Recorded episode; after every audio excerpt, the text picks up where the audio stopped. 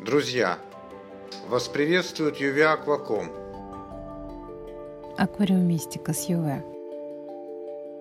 Просто о сложном. Как побороть бак-вспышку? Юр, а почему, когда я запускала аквариум, у меня вода не мутнела? Не было бак-вспышки? А везде пишут, что она при запуске бывает. Правильно пишут. Именно бывает, но не является обязательной. Не всегда бывает. Ну, кстати, вполне может появиться бак-вспышка и в давно запущенном аквариуме. Да? А от чего она появляется? Бак-вспышка, Ир, появляется тогда, когда для нее есть условия. Какие? Ну, давай вначале выясним, что она вообще из себя представляет. По большому счету, то, что мы называем бактериальной вспышкой, является моментом, когда в воде начинают массово плодиться бактерии. Какие? Ну, я не биолог и точно вряд ли скажу. Но я так думаю, что это разного рода бактерии, участвующие в азотном цикле, а также гетеротрофы. Если по каким-то причинам в аквариуме нарушается баланс, ну, появляется, например, избыточное питание для бактерий – например, все та же растворенная органика, то система стремится восстановить биологическое равновесие. Избыток питания приводит к ускоренному росту колонии бактерий, участвующих в разложении органики. Ну а следом массово начинают развиваться и остальные группы бактерий. А за ними простейшие, инфузории всякие, которые ими и питаются.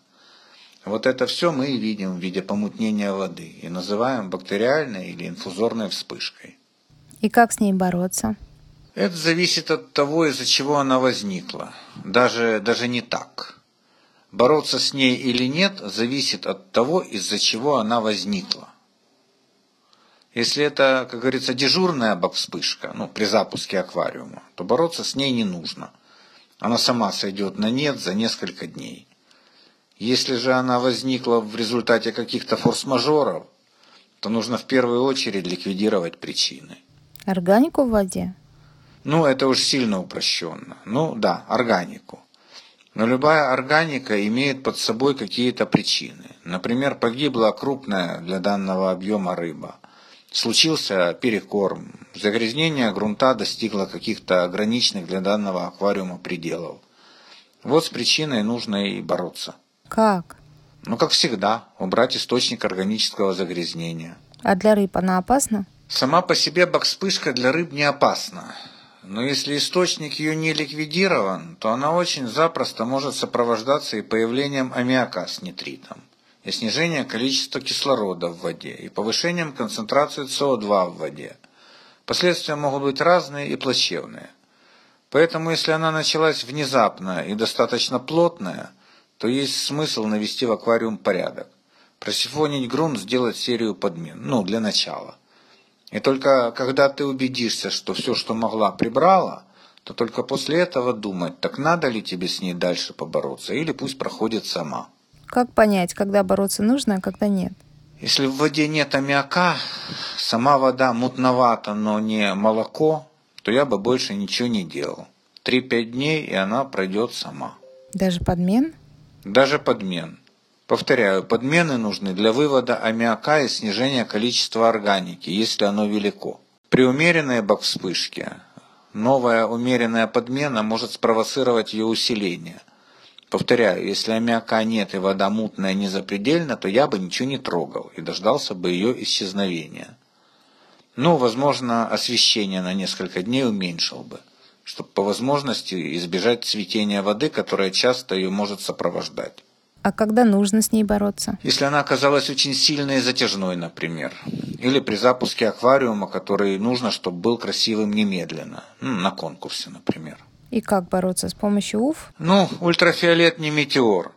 Обычно считается, что он реально отрабатывает стерилизацию воды за 5-14 дней. А за это время она и сама должна пройти.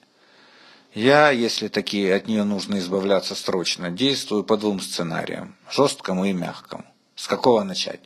С жесткого. Подмена 90%. Ого. Вот и я ого о том же.